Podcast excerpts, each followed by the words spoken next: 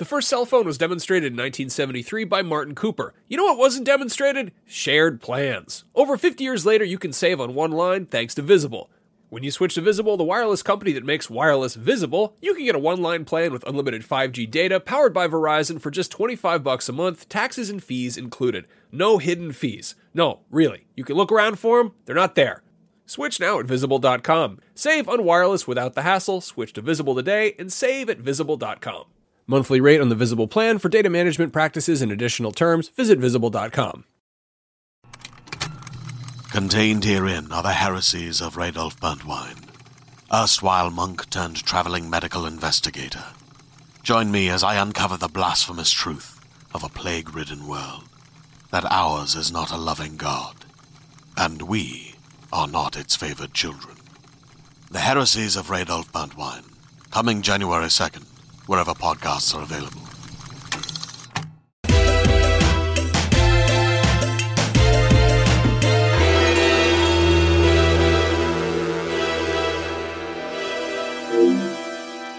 Beyond and hello everyone. My name is Jonathon Dornbush, and this is Podcast Beyond, IGN's weekly PlayStation show covering all the latest and greatest news, reviews, previews, rumors, and much more in the world of PlayStation. I'm joined this week before we get into any of it all by Jada Griffin. Hello, hello, and welcome back, Jonathon. It's so good to have you back this week. Thank you. I let I let the kids run amok last week, and I had to come back. I couldn't wait another week, and ju- and just no, you all did a great job without me. It was a very fun episode to actually listen to on my end.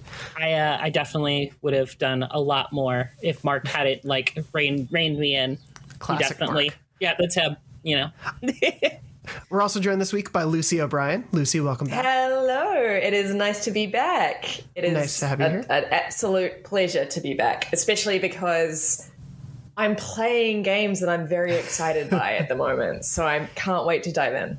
Yes, yeah, we we have some big games in the the past couple of weeks to to catch up on as well, and so that'll be a lot of fun.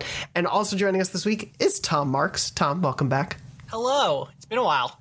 It has. It's been a while indeed, and I'm excited to have you all here as we are going to, you know, jump into. Uh, obviously, the last few weeks you've heard some of our Horizon, some of our Elden Ring impressions. We have some people who haven't gotten to give those, so we're going to dive into those a little bit later as well, uh, including, you know, this week is the release. I, I think it's worth mentioning from the top. This week is the release of Gran Turismo 7. Unfortunately, since I was off last week and then coming back now, uh, I didn't get to figure out schedules and plan things. So Luke, who who wrote our review, Luke Riley, unfortunately I couldn't have him on the show this week, but I'm hoping to in, in a week or two to come. But please go check out his review on IGN uh, or watch the video version on IGN or YouTube. He gave it a nine and really really loved it. And Luke is, I think we can all say, is like one of the most. When you think of a car game, you go to Luke. So I, th- I think I, I could safely say he is the expert on car games. yes, like like in like globally he is the guy. He just he has this incredibly complex brain that is able to sort of figure out what makes one car game different from another car game which is something that i personally cannot do. But like if if, if you know if you want the final word on whether a, a, a car game see do we even call it car games? it feels like we're really belittling it in a way when we keep I saying feel car like games. I'm really but- belittling it, and I'm, I'm hammering it home. Uh, go to go to a Luke Riley review. Yes. Sure. And I think yeah, he, I think it's safe to say car games are like Hot Wheels and racing games are like GT. Is that that, works. is that, like is that, yeah? Right. Yes. that feels yes. a little yes this is this is definitely a racing game uh and It's a car game. It's, it's a car game. And you can go check out luke's review of it in the meantime uh, before we're able to have him on. Please, please go check that out. Of course gran turismo 7 launches uh, i think this friday so people will be able to jump in. Uh, and as well as that this week there there is i think it's this week though you could have gotten pre order the access to it babylon's fall which is a playstation console exclusive. And jada i know you've been playing so we'll talk a little bit later in the show about that as well. Uh, so we'll be covering that too. But yeah just wanted to mention obviously for for the gran turismo fans just to let you know luke isn't on the show this week but hoping to have him later this month. Also i owe everyone out there an apology for the last few weeks i've been saying hey please write in to beyond at ign.com with your questions or comments on the show and we'll read them. And i hadn't really been seeing any emails Turns out, because of an, uh, an email snafu in our backend, I wasn't on the Beyond email thread anymore. So I haven't been getting those emails. I apologize to everyone who has been writing in over the last few weeks. So if you have written in, just go ahead and, and copy paste it back to beyond at IGN.com. I'll get it now. We'll, we'll, we'll actually be able to read those on the show in the future. But I came back from break and I was like, huh, I, I just realized I haven't gotten a single email. And so please write into beyond at IGN.com and I'll actually get them now to actually read on the show, especially if you've been playing Horizon, if you're going to be playing Gran Turismo, if you've been playing Elden Ring, please let us know and we'll read them on the show. A- Anyway, I think that's all the housekeeping out of the way. I think that's all of it. So for now, let's jump into s yes. Can oh, I no. can I add one thing? Uh, Yes. I also want to uh, thank our fourth ha- our fourth fourth guest, Tom Marks, from joining us today. Did, Tom- did Tom? Did we introduce Tom? I intro Tom. Yeah. Did you? Oh, now I'm totally- worried. Did I not? Tom, I did totally I say missed hello? it if I did. No, I'm just I'm just low key. I was like, did Yeah, did you just Tom? did you just entirely sort of like blank a big section of the podcast? It's- I just I'm just one of those forgettable faces. It's fine. No, Tom. I haven't said anything Stop it. yet. It's okay. it's probably because Tom and I podcast so much together as it is. That You know just- what? It's just innate. I think you did say that, and I blinked. So I apologize. I, I derailed the show. Thank you, and I'm just gonna turn off my camera now. And you guys have a good uh, little three ya person show. Um, We'll talk to you later, Jada. Bye. Uh, and yeah, l- well, let's get into it. And before we do, of course, I do want to say welcome to Tom. Tom, it's great to have you here. Uh, and Thank you yeah, for let- finally acknowledging my presence. I appreciate that. happy to do it. Uh, Tarm, it is, is your name. Um, anyway, I did want to talk this week because we're getting into. Oh no, Tom is gone. Tom just. Yep. Uh, I did want to get into and talk a little bit about because we are sort of approaching. It's a bit of a quiet news time for PlayStation, and when this happens, sometimes it's easy to fall into like, oh no, what's PlayStation got going on? We we know PSVR two is in the works. We've seen the headset last week.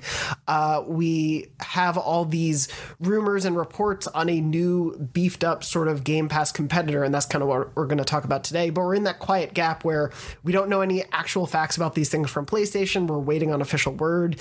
It is, I will say, for those who don't follow these things, March is the end of most people's fiscal year. Uh, and so we're going to get a lot of reports at the end of March or early April about how companies have been doing for the year.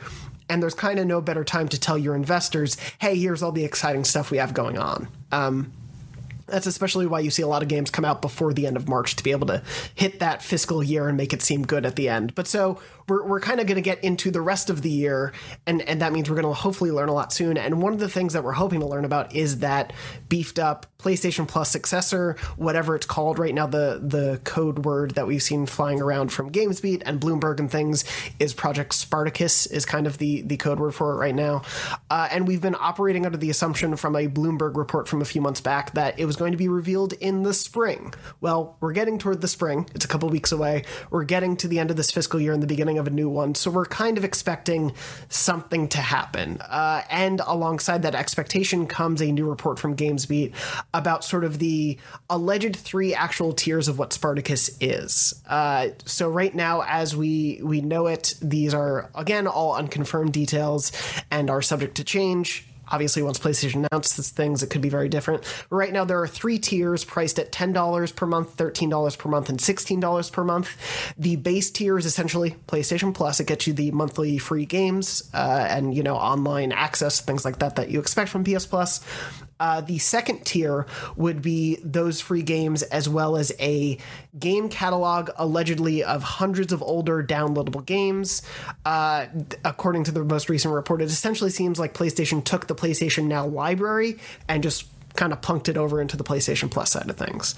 Uh, and then the premium, you know, top tier $16 a month would include both of those things, as well as streaming capability. So you could stream games instead of having to download them.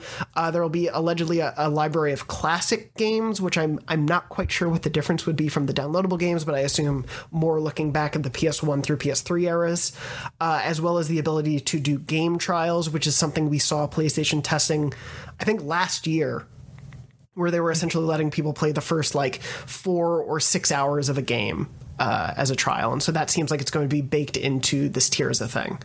Uh, obviously, again, just to preface that, all of those details might change. The tiers might switch, the pricing might switch. Some of it might be completely wrong, some of it might be absolutely right. We just don't know until PlayStation announces it. But it feels like we were getting closer and closer to this being a thing, especially with uh, PlayStation Plus this month having Ghost of Tsushima Legends, which is a pretty big first party thing to put in there, and PlayStation Now getting a game day and date with Shadow Warrior 3, which doesn't always happen on PlayStation Now. Um, so, all of that preamble out of the way, I just wanted to sort of set the stage, and then I'm going to throw it all of you. And J- Jade, I'll start with you.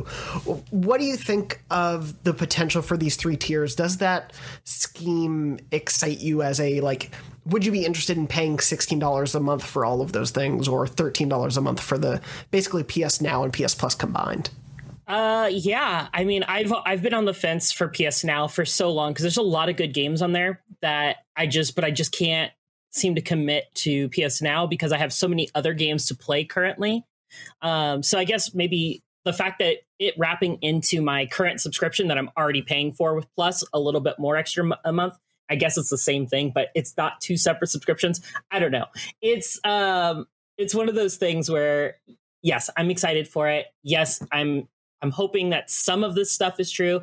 The price point seems okay. It seems fine. Um, it'll be interesting to see what it looks like for the year and like the three month cards and stuff like that. Because we're what is it currently? Isn't it like not ten bucks a month already for Plus as it is, and then it's uh fifteen for or what is it? It's ten bucks a month, and then like twenty five for three months, and then sixty, for the year. Yeah. So it'll be interesting to see how those conversion rates kind of swap between the different versions if you're able to buy full years or if you you have to do month to month if you're doing like the middle plans or something like that.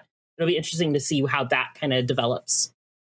Yeah, I think Game Pass Ultimate, which is kind of obviously the, the the elephant in the room, is you know this seems like somewhat of an answer, obviously, to the excitement around Game Pass that has been brewing and only growing, I think, for for years now.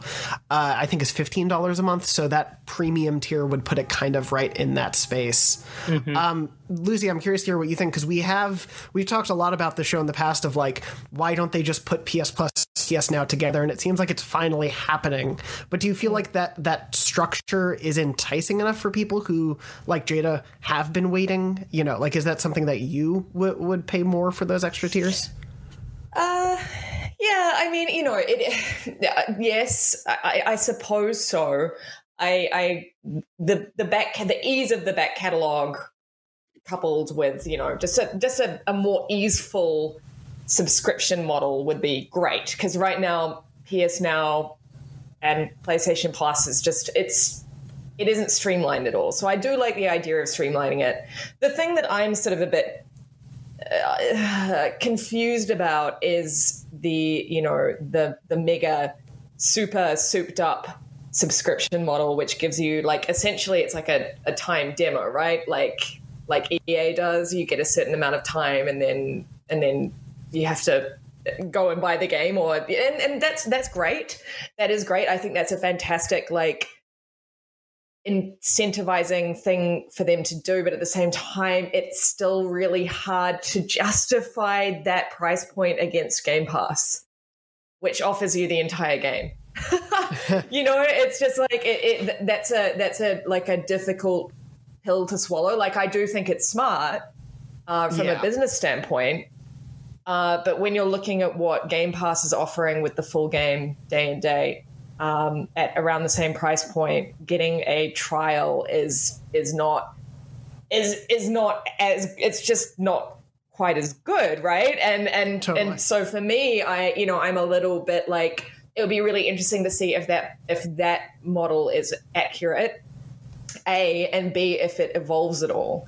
You know, like for example, could they do a sort of a like a digital drop type thing. So the game comes out, you, you play the trial, and maybe like a month down the line, you get the the whole experience, you know, for like a month, right? Yeah. Like you know, maybe maybe that could be the evolution of it. Like I, I'm just really confused at, at what they think if this is accurate, at what you know they think the general sort of uh, response is going to be because people are going to compare this to Game Pass. Like it is Yeah. absolutely that is going to happen.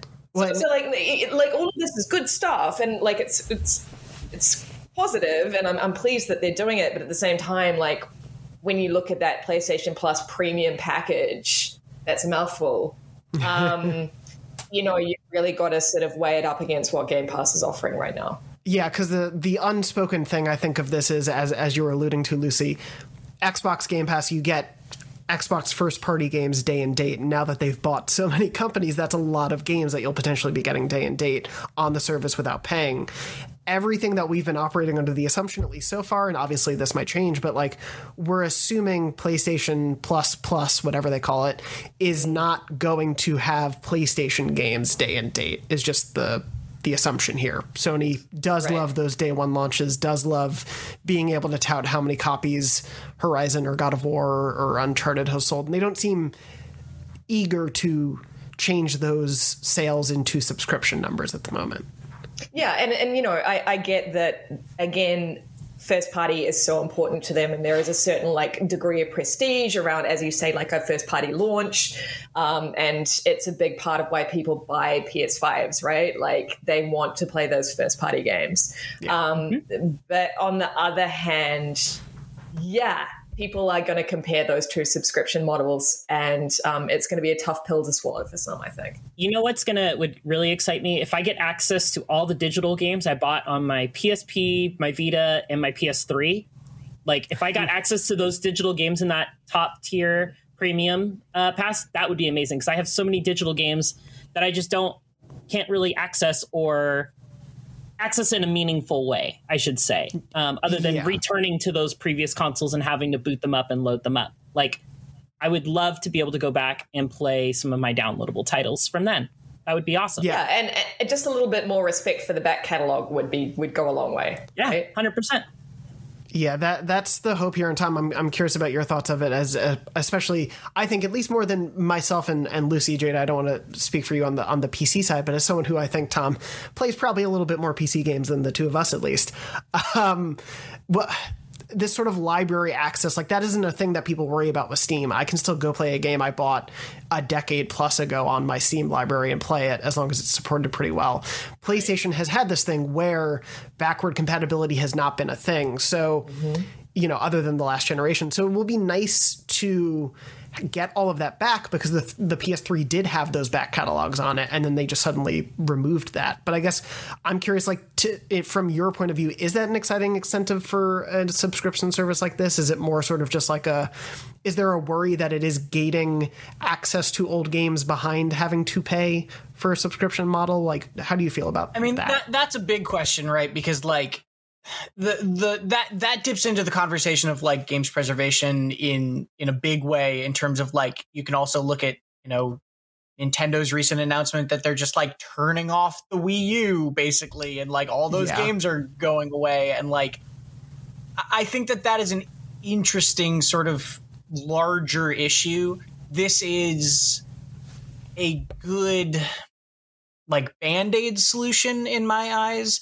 And i think a lot of what these like reported details or reported details like say to me is that sony realizes they need to is realizing they need to add more value to their subscription service in some way because game pass is such an like uh, it's on the tip of everyone's tongue whether you love it or hate it right? Like it is it is making waves within the industry. And i think this is absolutely a step forward in terms of them trying to add more value to their own service. And the, the classic games, right, I see as a nice little way to do that. Nintendo has that thrown into their own online service as well. And you can go mm-hmm. back and play these Super Nintendo games or whatever, and they're adding to that.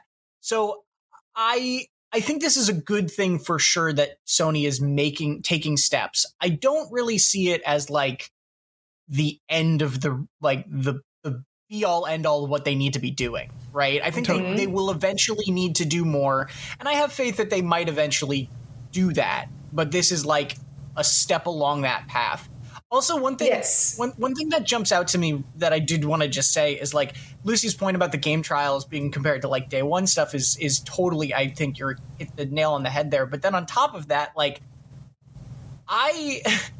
I appreciate that game trials are part of this, and I understand that these game trials are longer than most demos. but like I don't want to normalize the idea that we should be paying for demos, right? Like Totally. demos used to be like a very normal thing and a very frequent thing and are have been coming back to a certain extent in recent years for some games. But like the idea that you can't try a game at all unless you're already paying them money is like annoying in a world where games are $60 and going up and money is tight for a lot of people right and and i don't like the idea that I, like ga- the fact that game trials might be included in this is great and cool and that rocks and i love that they are a little more extensive and give you a little more time with the game but also like just just just do that I feel like that like, should, I, don't yeah. charge us for demos I feel like it's- it- it- it- or- yeah.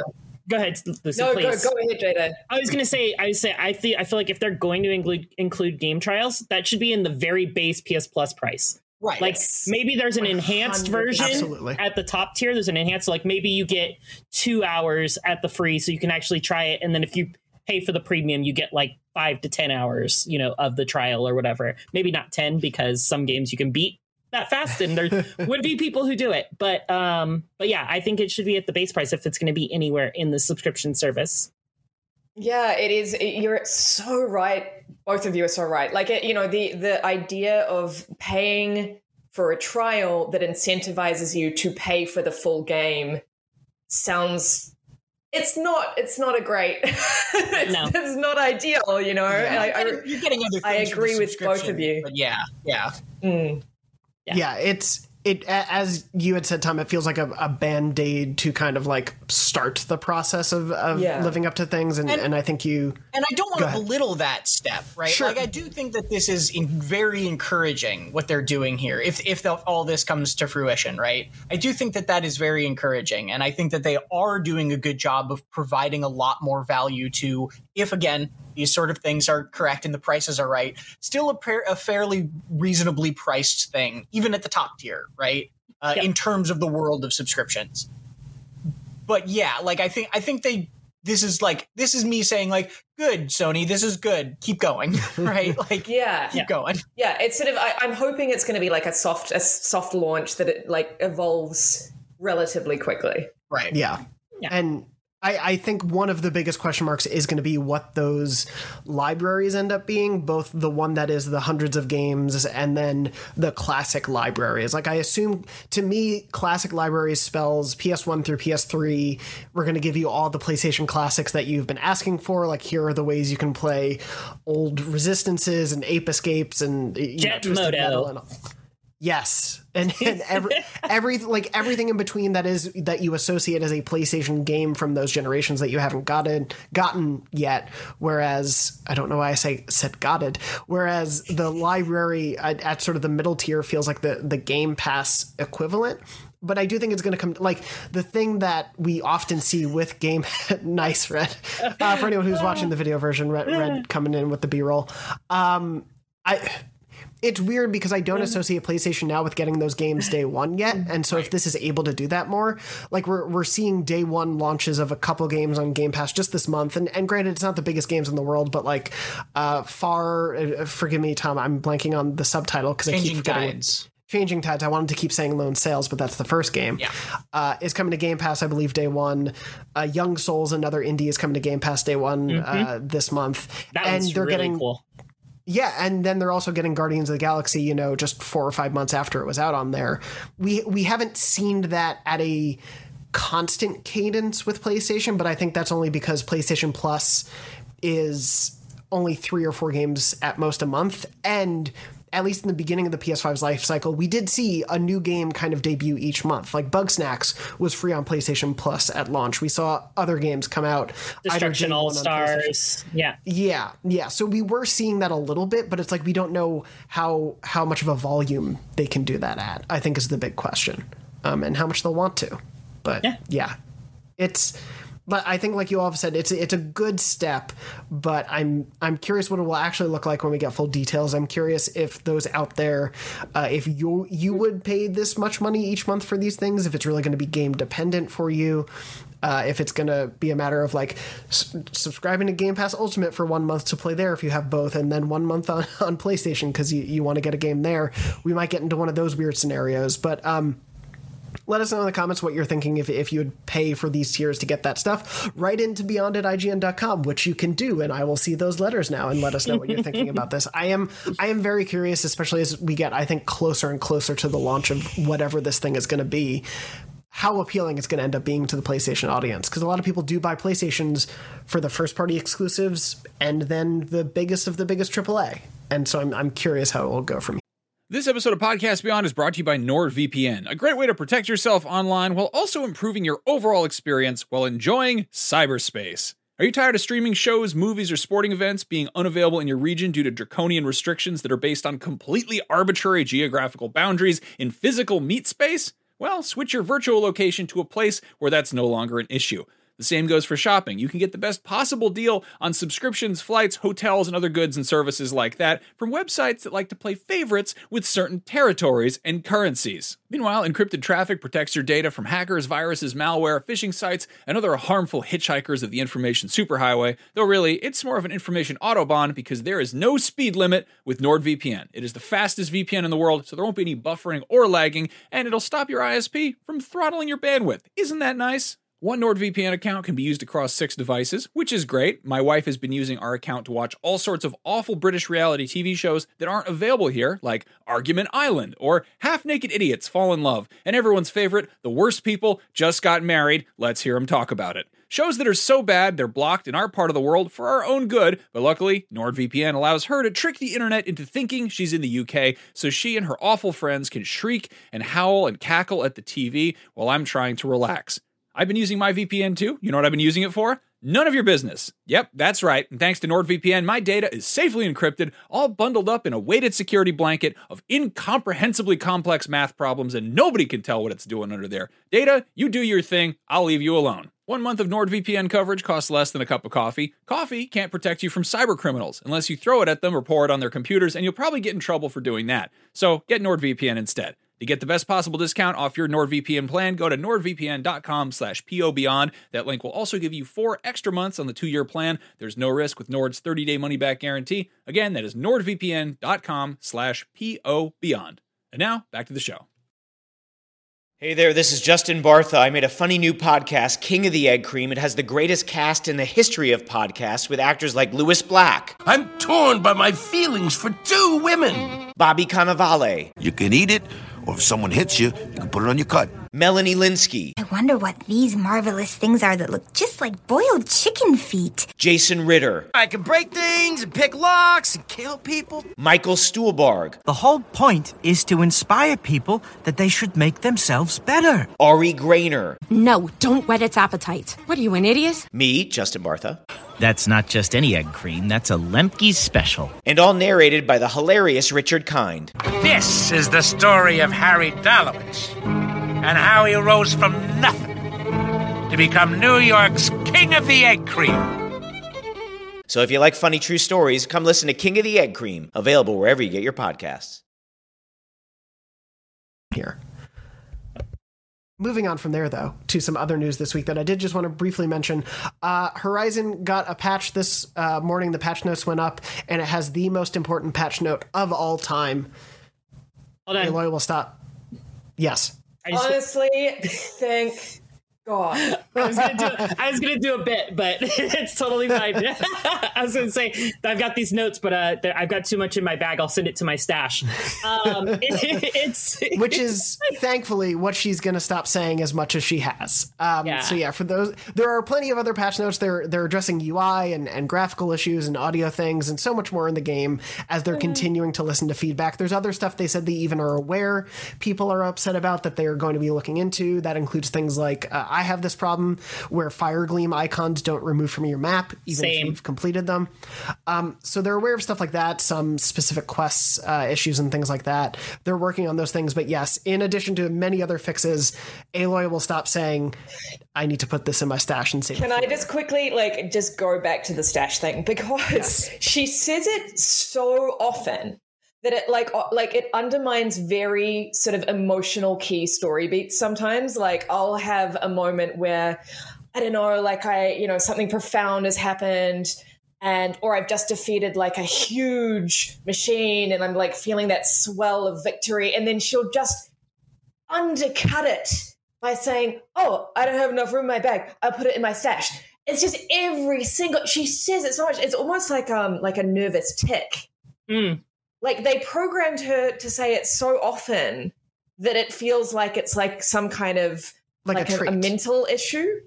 Yeah. Yeah, like it, it's a manifestation of something. Like it could be read that way to a certain extent, which is, uh, I think, actually speaks kind of to the characterization they've done with the character and, and how deep and, and into Aloy's psyche we do get in this game. But yeah, sure, it is very. but I'd prefer she see a therapist than say I fair. need to put that in my stash every. I mean, in a certain sense, you five are of a therapist. second. That's true. That's very it also it also does kind of un- unintentionally hilariously call attention to a like immersion breaking aspect of the game which is that you are like picking berries and they're magically going to a box right? Like Mhm. which is a thing that happens in so many video games and you don't ever really care about but the fact that she calls attention to it so frequently means that you're like wait what? Like yeah it's like what is this this item delivery service? Like how how is this getting from point a to point b? I don't get it. Like it's yeah it is a very funny thing that i think especially the problem with it is is because you're often picking up those health berries to recharge your health that's probably one of the most frequent things you're picking up and that seems to Mm. trigger that line of dialogue the most. That and like wood for mm-hmm. your bow, bow and arrow. So it is wonderful that that is being changed. I know that's been uh, annoying for a lot of people. So hopefully it's a little less consistent as you're continuing to explore the forbidden west. Hopefully you get to hear all the other very good dialogue in the game instead mm-hmm. because as lucy said it sucks when you're in the middle of a conversation with someone they're trying to tell you a cool thing you like about the game and then it's like ah but I, I shouldn't have been picking up these berries i guess Yep. and it's, like focus on the it's it's it's it's Aloy's way of saying you should focus on this one thing at a time. Focus on the conversation. I am the objective in your mission right now. Yeah. and I, I, I do, I do. When we talk about what we're playing, I do want to, you know, sing a lot of Forbidden West uh, praises because there's so many things I love about that game. Um, but I, but I do want to say that like one jarring thing about jumping from Forbidden West to Elden Ring was that Elden Ring's protagonist is so quiet, and it's actually a little bit of a relief compared to the constant chatter that comes from Aloy. So. I I think there's a middle ground that they could have met. yes, there is a middle ground, but, But you're- yeah, you're and, right. And hopefully, with this patch, uh, it will be less, as we've all said, jarring. Exactly. um, but yeah, just for those out there who maybe have been having that issue, as it seems we all have uh, with the repetition of all that, just so you know, that's now. Uh, hopefully going to change soon. Uh, in addition to that, uh, if you're wondering uh, a little bit more about the world of Ghostwire Tokyo, obviously that's coming out at the end of the month and is another big PlayStation console exclusive. We'll hopefully be talking about that. I'm, I'm very excited for that one. If you want to learn a little bit more about it, there's currently free for, for download a Ghostwire Tokyo visual novel prelude. Uh, it's essentially kind of gets you into, I think, how the world of Ghostwire ended up as it is. Uh, it's a visual novel, so again, it's not like some crazy action, you know, equivalent to the game, but it, it is more of a like getting into the story, getting into the world, getting to know this group of characters that are there. Um, I really think the art style for it looks really cool. You can play it both on PS4 and PS5, even though Ghostwire will only be on PS5, which is sort of funny, but you can give it a try if you're interested in learning a little bit more about the world. I didn't get a chance to play it before the show, so I don't know how it is, but uh, I I just think this world looks awesome. I don't I don't know about all of you, Jade. I know we've talked about it a little bit recently, but like it just seems like a really cool world. So to get to learn more about it is a pretty cool opportunity for me. Yeah, no, I think it looks like a it's a great way to introduce, and I think the idea of uh, putting it on PS4 for PS4 users is to kind of give them something else, another game to add to the stack of list of games that they want to consider picking up day one when they pick up their PS5. You know, it's one of those things like they're it's trying they're trying to get their hooks into as many people as possible with this game. Um, rightfully so. It looks fantastic. I, I've I've really loved the art style and everything for it. I'm just uh, I still just need to actually feel the gameplay in my hands before I can get all aboard the hype train for it. But it's definitely growing on me as time passes. The hype train is uh, is calling to me. Is it leaving the station though, Jada? I haven't decided yet. I haven't decided if I'm buying a ticket yet. That's the that's the that's the, that's the thing. I'm I'm at the turnstile, just waiting. It's waiting for me to put my money in. You're probably holding up a lot of people then if you're just at the turnstile. You know, She's it's, making up her uh, mind. It's uh, you know, it's one of those things. So you know, some people can make a decision instantly. Some people toil away for months just sitting there having food delivered while you're waiting in the front of the line. you just like like just and pissing because you're not like going to the bathroom. Oh no no You're no! just- There's, I, I literally brought my own porta potty. I, I moved it. I, I rented a porta. I rented a porta potty to be delivered, and I'm renting it by the hour. It's very expensive. I hope there's a, sh- it's I very hope expensive. sh- nearby as well, so you oh yeah, can. it's you got know, a, it's got an eye, bathe. it's got an eye wash station, so I make use of that. This Amazing. is not where I expected Amazing. conversation I want to stretch this metaphor so far. This metaphor is going to be our thing now, Jada. Yes, I, let's do it. Yeah, I I don't. It sounds like you just built an apartment at the train station. So I'm, I'm excited for your for your new your new A little shelter, a little tent, a porta potty. Nice. I dig Some it. people just ah. wait for the train ticket to go on sale, so you could have just done that probably. Yeah, probably. Anyway, Ghostwire Prelude visual novel is out there. Go ahead and download it. It's for free if you're interested in that world. And if you're not, well, maybe we'll talk about the game later this month and that may or may not convince you. We'll find out then. Uh, moving on from there, nothing to do with bathroom situations at train stations. Uh, I just wanted to briefly mention, though, perhaps the bathroom situation in Las Vegas is not the best. Uh, PlayStation won really big at the DICE Awards, which were held this year in Vegas last week. Uh, just to mention, Ratchet and Clank Rift Apart won four awards and Returnal won two. Uh, so congrats to both those games on those awards. For those who, who don't know, DICE is, is one of the more industry focused awards. It's it's voted on by peers in the industry. Um, so it, obviously is a really big, meaningful thing for a lot of the devs to win there, and so it's awesome to see those two teams celebrated amongst a bunch of other really great games that were awarded this year. Uh, and speaking of Dice, Housemarque gave sort of a general uh, interview to the press, worth briefly mentioning. There is like zero detail, so I'm not even going to pretend that like we're we got all the juicy scoops on this, but. Housemarque said they are working and ideating in the very early concept phases of their new game, which they're looking at as a new IP, which presumably means it's not a Returnal sequel. I don't think that's the the biggest surprise to me. I don't see Returnal as a game that was built to be, uh, you know, a six seven game franchise, but I do love that world, and if we get some DLC for it, I would not be mad at all. But um, I don't know any Returnal or Housemarque fans in particular on the panel. If, if you're looking forward to anything from Housemarque specifically going forward after Returnal, but I mean, I'm just I, I'm just glad. Like I, I liked Returnal, right? But I'm kind of just glad that a team that is seemingly this creative can just do whatever they like, do what they want to do, and explore a new place and build new worlds. Because clearly they do a very cool, interesting, unique job at it, and so I, I sort of almost prefer just seeing like what they can cook up next compared to just more of that world necessarily. Even it's if I always did nice enjoy it. also- yeah, yeah, and it's always nice just to see developers be able to like stretch their wings a little bit and not be tied into making sequel after sequel of a successful IP, right? Yeah, it's definitely different from where the industry was 10 years ago. 10 years ago it was like, nope, you're getting you're making this you're making resistance 2, you're making resistance 3. And I love the resistance game, so I'm not putting anything down it, but like you definitely could feel that like companies get very kind of like stuck in their ways because of publishers potentially that are just like, nope, you're this is what is making money, this is what we are paying you to make.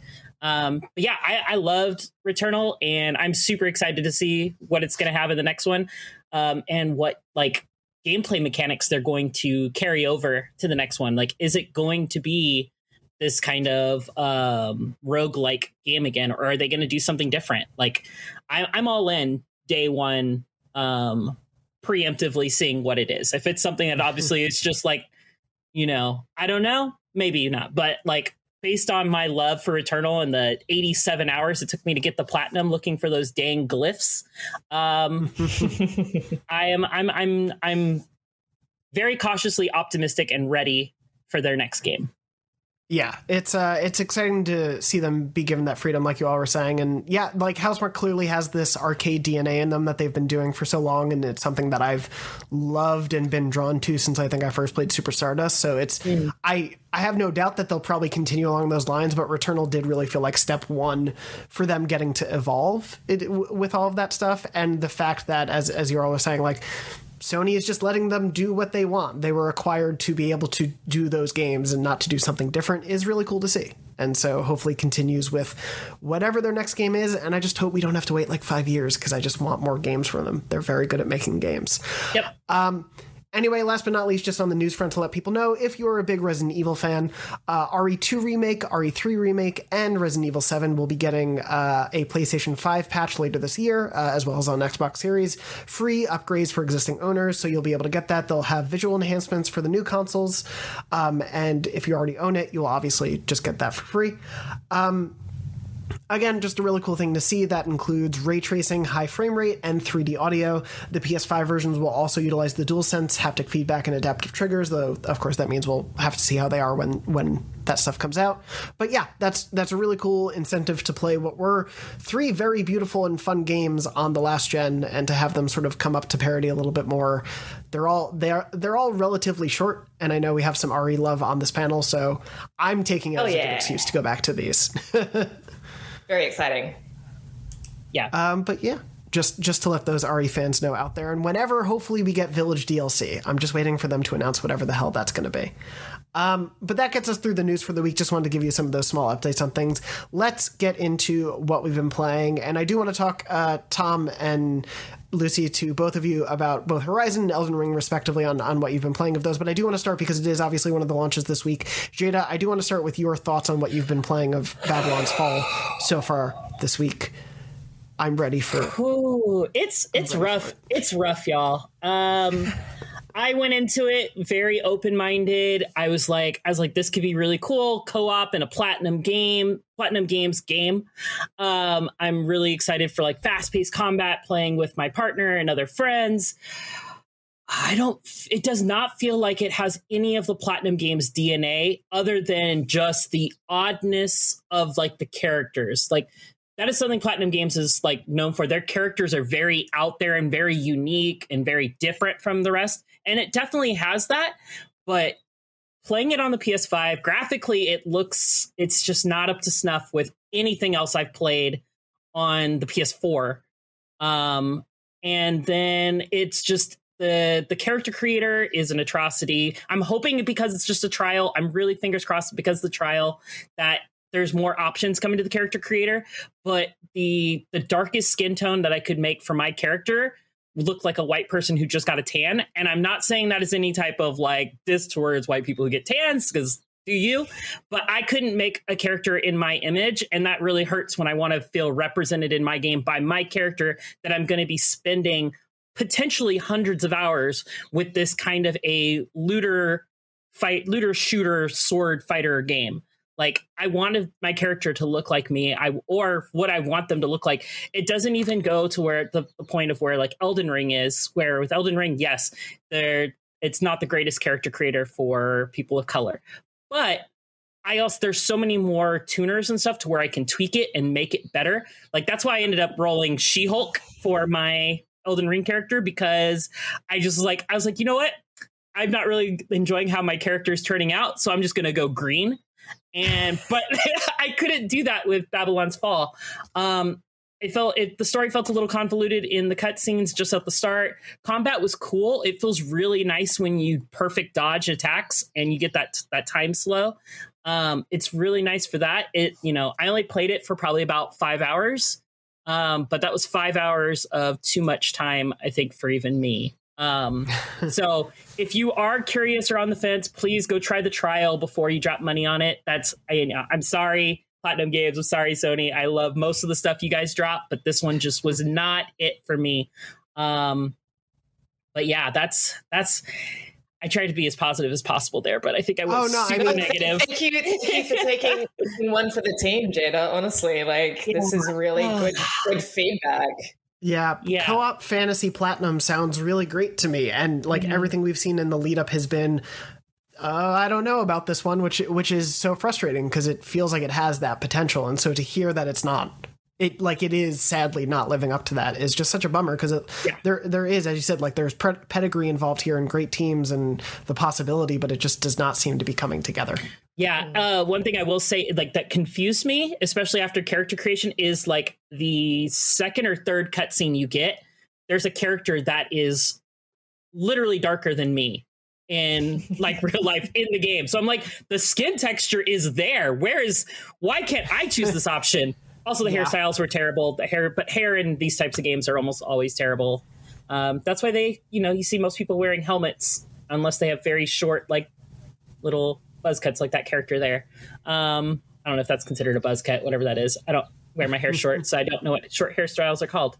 Uh, pixie cuts. That's one of them. There we go. Um, I know hair. Um, somebody yes, else no, goes. Somebody else to your go. point, yeah, I know, I get what you mean. yeah. and also it's a that's a really good point you know i i think i am am very privileged that for the most part these days if i want someone to look like me in a character creator which i usually do i know some people choose to like go totally different like totally role playing completely but i like to generally have my yeah make make a character in my image just like better looking. Do you know what i mean? I'm like Yeah. yeah. this is this is me. Yeah. Um but you know i have the options to to to do that. And i you know it is it is really important that developers consider the breadth of skin tones and and hairstyles and hair types and body types and all that sort of thing um because the world is an extraordinarily diverse place and and character creators should always reflect that. Yeah. 100% agree. Absolutely, and if, if we're talking about character creators, just for a moment, because I Yes. I know we were going to talk a little bit about Elden Ring, but like, is it just me or is Elden Ring's character creator like really hard to make anybody look good at all? Like, I've not not belittling the points Jada you Yes. specifically brought No, up. for even. sure. it just is like. Every time you move, like the nose slider, the lips also change, and then you change the cheeks, and then the forehead moves, and it's like it's really like it's just very very difficult to make anybody look good in that character creator in my experience I feel like the defaults are like really like haggard. Mm-hmm. The sort of like the, sort of the, the game encourages you to look like shit. right yes which because I they mean, know how much they know how much of it you're going to eat playing the game, so they just want you to like, set the, they're setting the pace. I guess that thematically makes sense within the world, but also there are beautiful people in that world that Yes. are NPCs. So Mm-hmm. it's not like everyone looks a little off in that world or anything. Yeah, it's no. I'm, I'm my my girlfriend made my character for me because I just suck at character creators in general, and she spent legitimately an hour and a half working and finessing a character, and then moved like one slider wrong and couldn't get it back. Right. it just didn't work, and it was like, oh no. I'm glad that's not only my experience. And that's not to speak Yeah. ill of the game in any other way. It was just I was making my character in that game and I was like, this is uncharacteristically difficult. I, I spent I spent 45 minutes making my character, and then I turned to the side for the side profile, and her face was just flat. Like there was just no definition. And I was just like, oh, Zero chin. 0 Mm-hmm. chin. Yeah.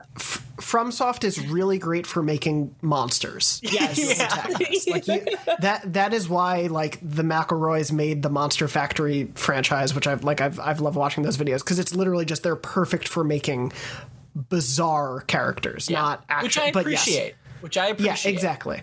But to go back to Babylon's Fall, I think uh, you know, Jada. I was talking to you before the show. I've seen the video going around where they have the like limited palette of skin colors and the one that is i guess the closest to a black skin color they look like they maybe went to the beach for too long for a day like a, a mm, white person Yeah. who went to the beach and got a bad tan it's it's, really rough it's so weird because it starts off as you know a very light shade, and then it goes to dark, and then it goes back to light shades again for like the next eight options. I'm like, what reason could you need to go back to light after dark other than just just don't put those extra eight in there? Like it's. it's strange It, It's- it baffles me.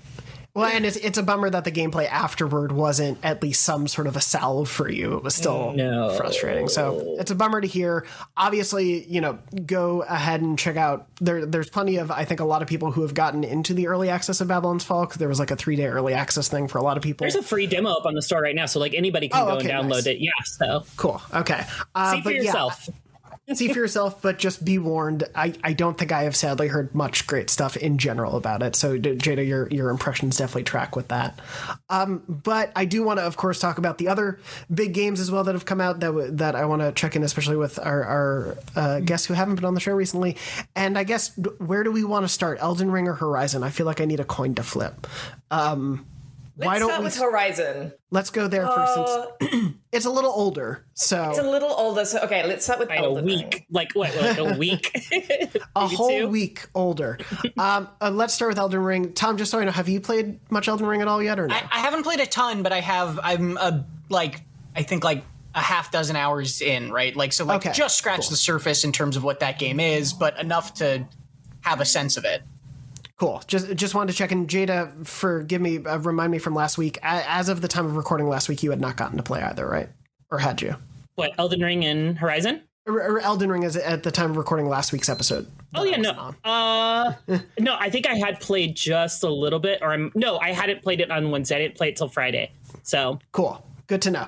Uh, because, yeah, I've, I've spent about 25, 30 ish hours in as well. So I'm just trying to get a sense of where everyone's at. And Lucy, I know you've been playing a ton as well. No, I well, not a ton. I've been talking about bit. it as if I've Okay. been playing a ton.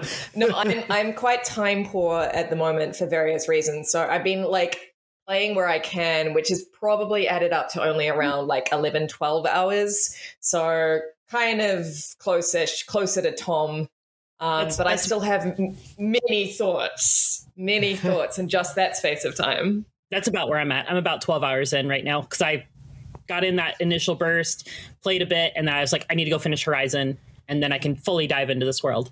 So Fair enough. Uh, well, let's just start with some some brief overviews. Then, Lucy, I know you were saying you have a lot, so let me just start with you. How have you been feeling, especially as I know your Souls fandom, as we've discussed many times on the show? How are you feeling about Elden Ring so far? Yeah, well, I mean, you know, just the caveat that I am a casual Souls fan, insofar Bloodborne, as like. I played around 40 hours of pretty much all of them aside from Bloodborne, which I finished. So I have like because I'm bad at Souls games, I've kind of bounced off. Um, and really enjoyed my time with each of them. Like no resentment or anything. I just like I'm I put the game down and been like, I'll come back to that boss later, and then something else comes out, and I never go back, right? Because it's Yeah. very hard to go back into a Soulsborne game if you've bounced off. Um, but what I love about this, and I know that a lot of people have have been singing all of what I'm about to say from the rooftops, um, but it is just incredible at how FromSoft have taken the Soulsborne um, sensibilities, which are you know beautiful, odd characters, incredibly precise, terrifying uh, cr- creative enemies. Uh, you know the the the the amazing combat and movement, and just this extraordinary world. Um, and taken it from a you know a relatively linear place and just managed to translate that into an open world in a way that doesn't feel like okay i guess we'll just put what we do so well in an open world. Like the open world feels amazing. That is the thing that has like rocked me so much. It feels like every single part of it is there on purpose just like a souls game right? Like in a souls game you know that every single piece of the puzzle well every single piece of it is part of a puzzle. And this it feels the same way in an open world. And that just blows my brains. Like i just can't believe they managed to do it. I mean from a development standpoint it's an extraordinary achievement that you know that this huge huge space can feel so purposeful. And not only purposeful but just so artful like it feels like this is you know i don't i don't want to be a cliche but it feels like this is like an act- an actual piece of art that that i am in. It feels like everything is there and someone has put it there. Not like a not like a you know like an automated thing not like part of some kind of programming uh, ecosystem but like someone has gone in and purposefully put that thing in there. And it just makes traversing through this world just the most wonderful delight. Because every there are so many little surprises and it does have that FromSoft sensibility. So it is so weird and different and magical and it looks beautiful. Um and and and you know on top of that it is it is definitely i would say i would agree with the people saying it's more approachable than Mhm. a lot of the souls games because of its checkpointing system because of its fast travel uh, just because of the sheer like scope of it you never feel really locked into one space or one particular enemy you can always go back after you've leveled up after you've explored more of the region it's just the most incredible thing. it's sort of like for me, I'm like I, I, you know, I can't really gush about it enough. I, I, I'm finding it a magical experience. So that's that's my take on Elden Ring. I, I think to your point about sort of the like purposefulness of the world, I think it's because it's also so surprising often at each turn. Like you genuinely, mm-hmm. from rough little area to area, you don't know really what you're in for until you go there. Um, and sometimes it is an incredible, wonderful surprise. Sometimes it it's a chest that puts you into a crystal cavern that makes you want to throw your controller at the TV because it is insanely frustrating. But other times you figure out how to get through it because a friend comes in to help you. It is like minute to minute. There is a lot of just I don't know what I'm going to do next, but I want to go check out what that thing could be. Um, feels like a lot of it. Uh, uh, Tom, how how have you been feeling about uh, Elden Ring from your time with it so far? like I said, I haven't played a ton. Uh, I don't have sort of any disagreements. I haven't gotten deep enough into the world to see all those sort of intersecting layers and all that depth. Um, I have always enjoyed the combat of Souls games, but usually fall off of them just because of like I I'm it, it is dem- it is demoralizing in a way that makes me put the game, game controller down to have like just lose all of your experience when you die right? Totally. like that is that is just it's just a frustrating part of the game to me. And it's not something that i would ever advocate as like be removed from this type of game necessarily just because like i understand that the explicit purpose of it is to make death have consequences at all points at all times to constantly be making you worry about yourself which is unique in among, amongst games given that so often you just run headfirst in feeling like you're invincible in a game and this basically says hey you there are consequences if you're going to do that and i This game says slow down. Yes, yeah, and and I appreciate that about the Souls games. It just also means that like I tend to get frustrated with them more quickly and Totally. don't finish them as a result, right? Yeah. Um this game I think so far has indicated to me that there's a lot of reasons why that might um it might stick with me longer, which is basically like the open world allowing you to just choose what you want to do and the fact that there are these little mini even already early on these little mini caves that you can go in and they're like a contained little challenge and if that frustrates you and you're dying on it well then you just like need to pick up the souls that you dropped and leave right like the fact that you have that option is really cool in this um so i'm excited to play more of it it doesn't necessarily feel like it I, I agree with Lucy that I think it is more accessible, but I also think it is like absolutely a Souls game, right? And like A if you dislike Yeah. parts of Yeah. Souls games, like fundamental parts of Souls games, they're probably not going to be like any better for you here. It's Yeah. like it's like the avenue to it is is more straightforward, but at mm-hmm. the same time, it's still an avenue into a Souls game. Right. Yeah. Mm-hmm. And and and again, I'm not like putting down Souls games. It's just that like I I know this about myself that No, eventually totally. that sort of thing will make me kind of just bounce off of it or not give it the time it really deserves. I played the most one I played was Demon Souls when it first came out and then Dark Souls 3 I played all the way through, I believe. And that was like that's kind of like my general experience with the with the genre. I've played others, just not a ton.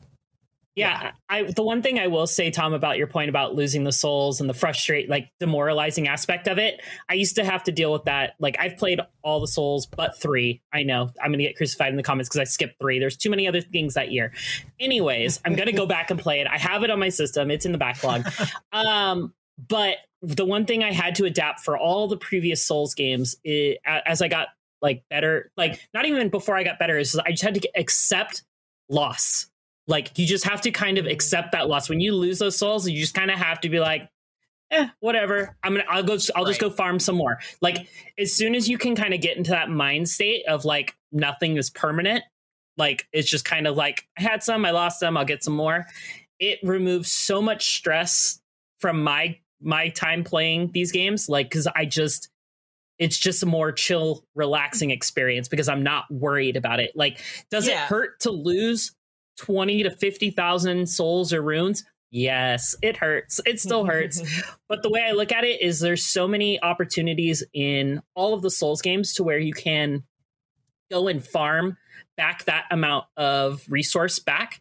Um, like I've just finished replaying the Demon Souls remake, and one of the end bosses it spawns like these like flying manatees, and they're super easy to kill, and you can respawn them super fast, and you've net like I think I was netting like eight to twelve k per run, and it was taking me all of two and a half minutes. So it's like if you look at it just like it's like okay, I lost those in this area, there will be somewhere else I can farm these back later. It's not and just kind of move on. It'll help a lot. And this isn't just like me like don't feel this way. It's just my advice to people Yeah. who are trying to get into Souls games and do have an issue with when you lose all your stuff and like wanting to throw your controller and you know put the game down. So And I think I think that's great advice, especially for people who do, are getting frustrated by that. For me, what the result of that math is a little different, though, just because like I 100% understand that, and I think you're absolutely dead on. Um, it's just also that I personally like a lot of different genres, and I try to play a lot of different games, and a lot of games are coming out and fighting for my attention at any given time. So for a game to say, oh, you died twice, so the last three hours of the game didn't actually happen is like really, really frustrating in a way that I'm like, well, then I'm just wasting my time. And I know I'm like getting better and I'm learning the patterns and all that, but like it is it is very difficult for me to justify spending time on a game that like could just erase my progress than if I could just be playing a different game that is a little bit like and like making tangible more tangible progress. And I understand that like just going and getting it back is like a totally valid option for people who are really falling into it, but just like I try to I try to play a lot of things and so it like doesn't line up with how I play games personally a lot of the time. It's I like think it's it one of the should- reasons I fall off quicker. yeah, to no, both of your- hundred percent valuable. Yeah. And to, and to both of your points, like both Horizon and Elden Ring are very much positioned as like the only games you'll need to play all year. There is so much content, and it is like if you are, uh, you know, someone who uh, has heaps of time to play video games, then that is a wonderful thing. But like if you are like time stretched, like I am, um, or there are lots of games vying for your attention, that's I can definitely see uh, where some of that frustration would come from. But Yeah. like Elden Ring for me is very much like, oh, I will be playing this all year. I'm not going to finish this. right. I'm not going to finish this anytime soon. This is going to be like a slow burn. But also to Jada's point, um, you know, people should not be afraid also to use guides. Like if you need to know where to farm something, just use a guide. I, like it, it, it makes it makes these games. Honestly, I have no shame in saying that I have looked up so much already. Like if you look at my phone, like 30 tabs are open and they're all all Elden Ring questions. Like, what do I Yeah. do with this? Where where's the best place to farm in this mm-hmm. area? So, you know, like it that that can can really help as well if you are feeling frustrated. Yeah, no, I, I mean like to to what everyone's saying for me, my my Souls experience was I tried Demon's Souls on the PS3 and hated it. I tried Dark Souls and hated it. I tried Bloodborne and hated it because I could like because I could never get past the bosses, and then I tried Sekiro and, could, and couldn't get past anything, so I hated it too and put it down. It wasn't until I played Demon's Souls the remake while I was streaming it, and while I had you know a couple dozen people helping me when I would get stuck or offering advice or doing those things, that I was able to push through and eventually get to the place where I was appreciating all of that, and you know obviously having people watch and help was a good incentive to it. But I think like Tom, totally to your point of if you get if it's a thing that gets frustrating and it was frustrating for me for literally the first five times i tried to play souls games i do not blame anyone who bounces off that especially because i do think I, I think both Elden Ring is more approachable and somehow also not because I feel like coming mm-hmm. in with now Souls experience helped me so much in the early hours. Like I immediately mm-hmm. knew mm-hmm. what to do with certain equipment, what to do with certain leveling, what to do with all that stuff. And there's light tutorialization here and light menu explanation, but a lot of it is still a mystery unless you look it up. And it's like knowing that going in was so helpful, but I also think it is so easy to very much be be pushed aside from this because some people are gonna i think see oh here's the main path that i need to go through. Here's Stormveil Castle that i need to go to. And you just keep hitting walls. And it, it is the game telling you go check out the 30 other things we have for you to go do. But maybe someone doesn't want to do that when they think oh all those things could potentially kill me too. So like i, I totally get where you're coming from in terms of like mm-hmm. at a certain point for people i think I completely understand wanting to bounce from an experience like that if you're if you feel like you can't push ahead. Yeah. I do think Elden Ring allows more avenues to be like I'm stuck. And in the past in the past it was beat your head against the wall or go grind for 10 hours. Now it's like there are 10 other mystery dungeons for you to go explore. But you may not hmm. think to do that, you may not know to do that, you may be afraid to see what is out there because it could also be very punishing. Like I totally understand I think where thing everyone comes from in this the discourse that happens around Oh, the D word. The D I word. I said it. It is. It, yeah, I it's, think it's. It's. I'll just. I'll just. I just want to quickly say, you know, playing a, a, a Souls game is, but especially Elden Ring.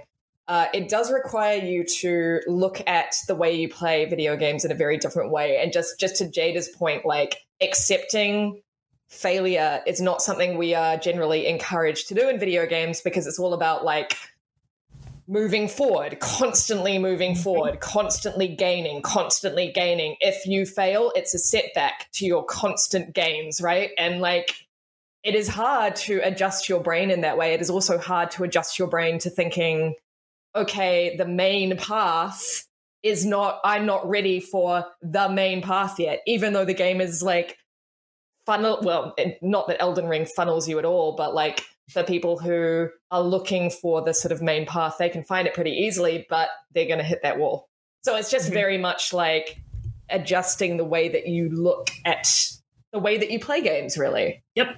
I'll talk a little bit about that later when uh, I do a breakdown um, for the Tree Sentinel fight. But yeah, totally, Nice. hundred percent. for sure but yeah it's it is one of those things where like i i think if i were not playing this game like i've played a decent chunk of those 30 hours in co-op. My, my girlfriend's actually been playing mm-hmm. it. I have a few friends i've been playing with. And i think that has but again granted even something like co-op it it works better in this game than i think it has in the past. It's still an arcane experience of literal mm-hmm. magic that you need to figure out to make sure everyone is aligned you're all working properly together. It's not like you just go into a lobby and sync up. You have to do certain things and have certain items and, and all that sort of jazz. So it is like there are layers to it that where people feel like they need to bounce from a Souls game. I completely understand because I was very much that person for over a decade. And I think Mhm. like I totally get it. I think for those who are loving the game, I also see where everyone's coming from it from that love. And so it's it is one of those complex things where I would never tell someone who is hitting that wall, feeling like the game isn't respecting their time to be like, well, you're just playing it wrong because you're not. You're playing it the game you the way you want to be playing, and I like that is fine. And and so yeah, I, I very much understand it from both sides. And I want to say that this also doesn't even get into the realm of when it comes to accessibility and and you know Souls games and all of that. And rather than dive into that, I do just want to point people to I forget if it was up on the last time I was here, but we had a wonderful piece from from a freelancer named Grant Stoner who put up a piece about how often when Souls games come out people are like, well, these games are too hard, just put an easy mode in, and how people in the accessibility communities are asking for so much more than in easy Mhm. mode, and how an easy mode doesn't really describe what they're aiming for in terms of wanting more people to be able to play Souls games and how it, it deals with game design theory and options and y- you know all these little extra and, and important things that can be put into game design that are more than just oh well the enemies take more or they're they're easier to take down now. It, it's so much more than that. So, yeah. and also just like as grant like- has has just quickly grant has uh, actually said that elden ring has made some really big advancements in accessibility Awesome. uh, and he has uh, had a chat with steve saylor who's also Oh, been yes. on Yeah. um, on podcast beyond before so please go check them out uh, talking about elden ring and, and its uh, approach Mhm. to accessibility because um, you know, by all accounts, it's it's a really good step uh, in the right direction. It's a it's a much more accessible game. Yeah, I, I think that uh, to actually remembering now what something that I, I believe it was Steve tweeted actually that uh, when I was talking about accessibility earlier, I was meaning approachability, right? Which Of course. two different Mhm. Right. things. So I Yep. misspoke there. Yeah, no, I, I totally thought that's what you, you meant there, but I appreciate you clarifying. But yeah, it's uh, I I think for everyone who's getting sucked into this world, it's going to be exciting to talk about the secrets and things that uh, we are all you know discovering at different paces. It's going to be an Mhm. interesting one to talk about throughout the year. Um, but to before we we go on too long, I do want to also focus on Horizon as well. Came out, and obviously we talk a lot about it in our uh, spoiler free review discussion, uh, and we'll you know talk about it more in the future. I did want to jump to Lucy and Tom as well, since you haven't gotten a chance to speak about it either. Tom, I did want to just briefly start with you because you texted me last night and you mentioned how you had beaten it. So I just Yeah. wanted your your quick thoughts on it now that you've beaten the game. I rolled credits on it last night. Uh, so I came into this game. I I've talked about this, I believe, on Beyond before. I played the first few hours of Horizon Zero Dawn four times because I just like kept going at it and not really being into it and bouncing off of it and like like I never even made it to the proving right as like that first sort of initial thing because I just like wasn't enjoying it very much. Yeah. Um and uh so I went into this game and I said, you know what? I'm I want to go into this game as just the experience of like what happens if you just go in blind and I didn't look up any story before or anything like that. Um and I enjoyed it a lot, but I don't think I enjoyed it maybe nearly as much as a lot of other people did. Um, I'm glad I beat it. I had a lot of fun with it. It's absolutely gorgeous. The combat is really, really fun. The voice acting and the characters and the writing are like really great. One of the things that shocked me about it is that even like the random NPCs on quests that you're going to see, talk to once and never see again, feel like living, breathing people in a way that most games don't do. Um, so I was really impressed with all that, and I'm really glad that I played it all the way through to the end.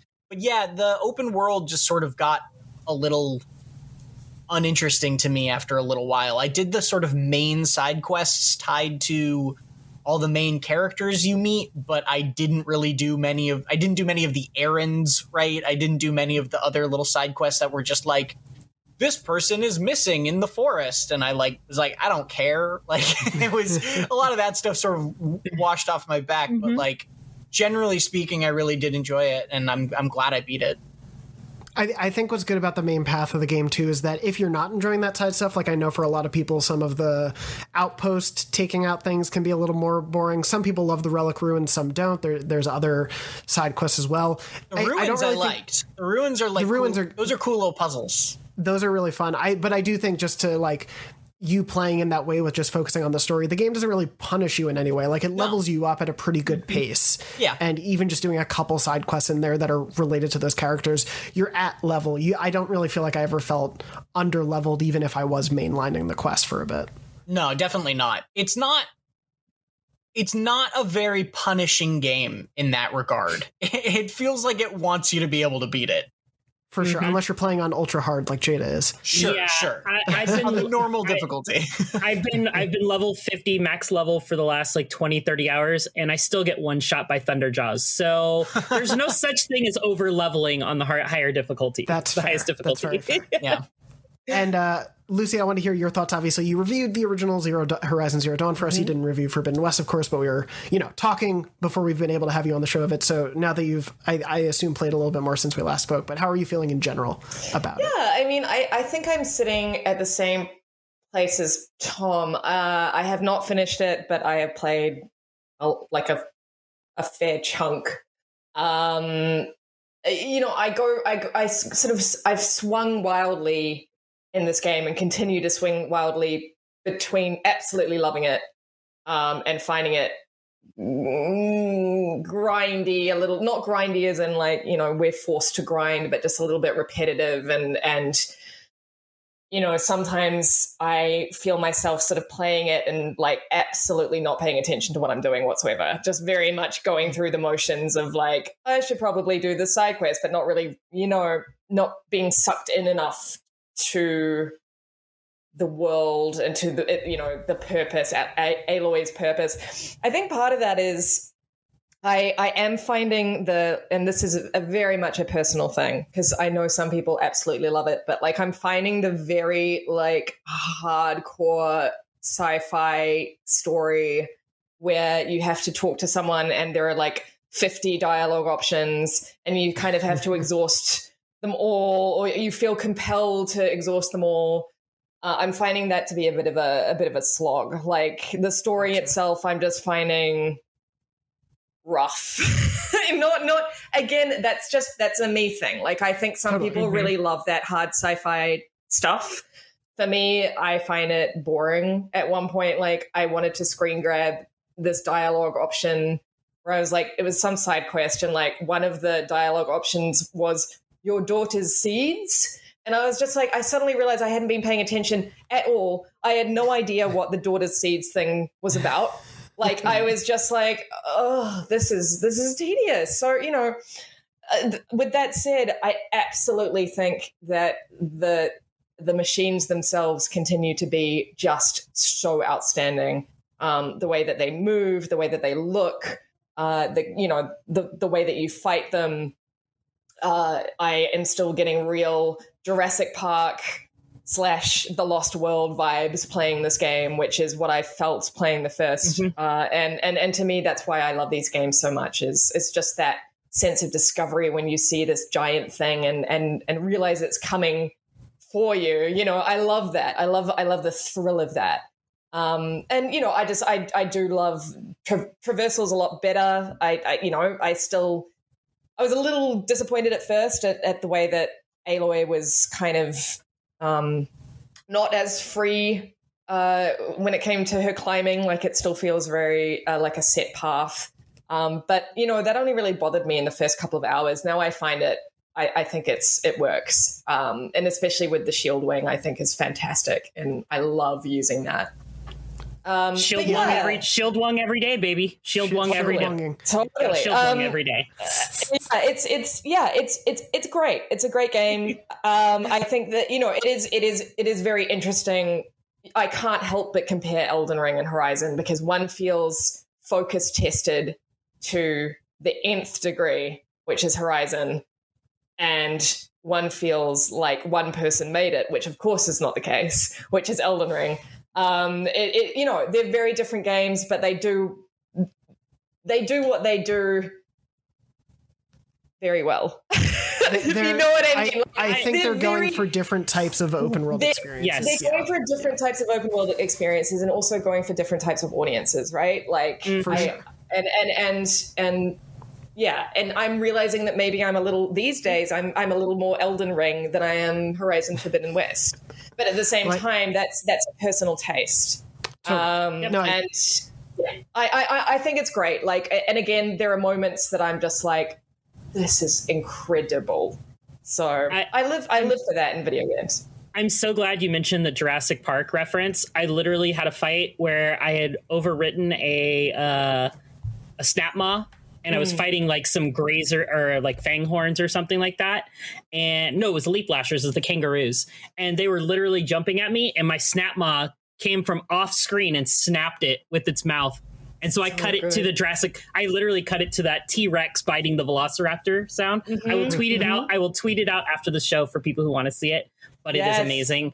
Um, I totally 100% agree that these are two different. They're going for two different types of audiences. Mm-hmm. I'm about 80 hours in to Horizon. I'm about 70% total completion. This is just like doing all the side quests, finding all the collectibles, everything like that. Um, and I, I love it. It's it's really weird. I generally get uh, don't like the very checklisty. Go find all this. What's this question mark over here? Go find this. But I feel like every single thing I've done in Horizon has just been so captivating to me that I'm excited when a new question mark pops up on my map. I'm excited. I'm like, what is this going to lead to? There's been some real, there's some real standout characters. There's some really amazing set piece moments.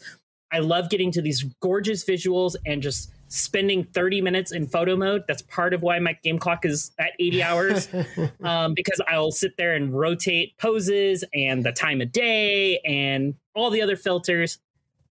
It's it's just so so great. The world is so alive. One thing i will say to, to uh, tom's point of like these like one-off throw characters that you don't you're not going to see again um, there are a good chunk of them that you'll find back in the camps close to where their quests are. So definitely if you you know you want to see kind of like check in if you've got time like maybe go check one of those old those uh those other those campsites because you might have like extra dialogue just to kind of like like an epilogue kind of their to their side quest story, which is really cool. Um, that I think a lot of people might miss out on. Um, and it's totally fine if you don't care about those types of things. Um, but it's this game is so character driven um, that I love going in and checking in on the NPCs of this world because it's just it's a joy for me. I'm I'm really loving Horizon. Um, the only thing I'm disliking is when the game penalizes you for not playing the way they want you to play. Um, and this is like kind of in the arena or the hunting grounds and stuff like that. Like I get there's special objectives and stuff like that, but like the arena, that very first Slitherfang challenge where you have to use these four specific weapons, I was like, I hate this. I don't like the we- I don't like the warrior bow. I do not like the bolt blaster. I do not like these weapons. I like my bow. I like my uh, bomb slinger. I like the shredders. I just, but these other ones, when they force me to use those, I get so frustrated because I was like, I just do not enjoy using these. So I feel penalized Yeah. at those times. So getting locked into those can definitely be a little frustrating. You're absolutely right. And and Lucy, to your your point as well, I think like the, the I really liked that story pivot, but I think for some people it absolutely will not land, and that's completely fine because it does take a hard turn. uh, in a way that like if that's not what you're in the horizon world, world for really may not drive and i totally understand that. So yeah that's um, definitely something for those who are playing through to know but yeah uh, other than that, I think Jada, if it's all right with you, you might have to hold on to because we're actually out of time. Hold on to the trophy tip for next week. But uh, in the meantime, thank you to all of you for joining me for this week's episode. Uh, if I think we've mentioned it a bunch already on the show, but if you haven't, please go check out Max Scoville's Kit Bash Creatures. Uh, he did the wonderful Pot Friend from Elden Ring, and it's so good. Uh, Max is just incredibly talented with those. They're they're so amazing, so great. Uh, go check that series out if you haven't already, uh, and also please go check out all of our Horizon and Elden Ring coverage in general. Po- you know, post launch, we're still doing a lot. Lucy and I can attest to that. There are plenty of pieces we're still editing. There was a bunch Mhm. of uh, post launch Horizon stuff that's already been up, including big changes, little details, uh, some some expla- explainers Ending explained for for those out there, uh, and then also Elden Ring explainers and and details and things like that. So so please look forward to all of that stuff and check it out if you haven't already. Uh, but before we go, anything else that you want to plug? Tom, I'll start with you. Uh, I reviewed Far Changing Tides, or uh, which is I the sequel to Far Lone Sails. So go check out that review. I didn't like it quite as much as the original, but I really loved the original, so that's a high bar for me. That's fair. I'm I still need to check out the original, but I do want to play that series. It looks really beautiful and like kind of chill in a nice way. Yes. Uh, Lucy, anything else on the features M that I'm forgetting that we should be touting? No, but Jada, I do. I will want your trophy tip before I am not going to be on Beyond for a hot. Even though I haven't been on been on Beyond for a hot second because we're about to have a baby next week. Congratulations! Yes, congratulations, Lucy. When I when I say we- we, I mean my partner and I. I am not pregnant. She is. Um, and yeah, that's happening. So I am hoping that you know during his sleep time, I'll be able to get some Elden Ring in. And please send me all your tips because uh, I want to. Oh, and also I'll tell you guys, um, I rolled a healer on purpose in Elden Ring to help introduce newcomers to the game. So if you need help, let me know, and I will join your game and just heal you to help keep you alive, so you can still get the glory of landing. I will not take final hits on bosses. You have to do that yourself, but I will heal you, so you have more opportunities to do that. So You are a saint. God damn it. That's, a good amazing. co-op partner. Uh, Well, with that said, thank you so much uh, to the three of you for joining me for this very fun episode. You can find us all on Twitter. I'm at JM Dornbush, Jada is at Jada underscore Rena, Lucy is at Luce O'Brien, and Tom is at Tom R. Marks. Uh, thank you all again for joining me for this episode. Thank you to Red, our producer, for making the show happen behind the scenes. And thank you to everyone out there for listening and watching and sending in emails for if you have been. Please remember you can do that and I'll actually see them this time. Please send them in and we'll read some on the show in future weeks. But that's going to do it for us this week. We hope you're doing well. We hope you're staying safe. And as always, beyond. Beyond. Beyond. Beyond. Are you thinking about getting into Dungeons and Dragons? Maybe you're looking to expand your horizons as a DM or a player. If that's the case, then it's time for you to check out the Dungeon Cast, the best D&D podcast out there that helps you passively learn all about the game just by listening. Join co-hosts Will and Brian as they break down the lore of a rich multiverse 50 years in the making in a lighthearted and beginner-friendly way. They cover everything from character creation options to tips for dungeon masters. There's something for everyone, no matter how long you've been playing TTRPGs. Get inspired while learning all about the unique planes of existence. Get the in depth knowledge you need to help your combat encounters feel impactful, or learn about the origins and pantheons of every race and class the game offers. No stone is left unturned as every edition of the game is explored and explained in a way that benefits players of all different levels of experience. You can expand your TTRPG horizons in a way that's as entertaining as it is educational just by listening. All you have to do is go to your favorite podcast app or YouTube and search for The Dungeon Cast.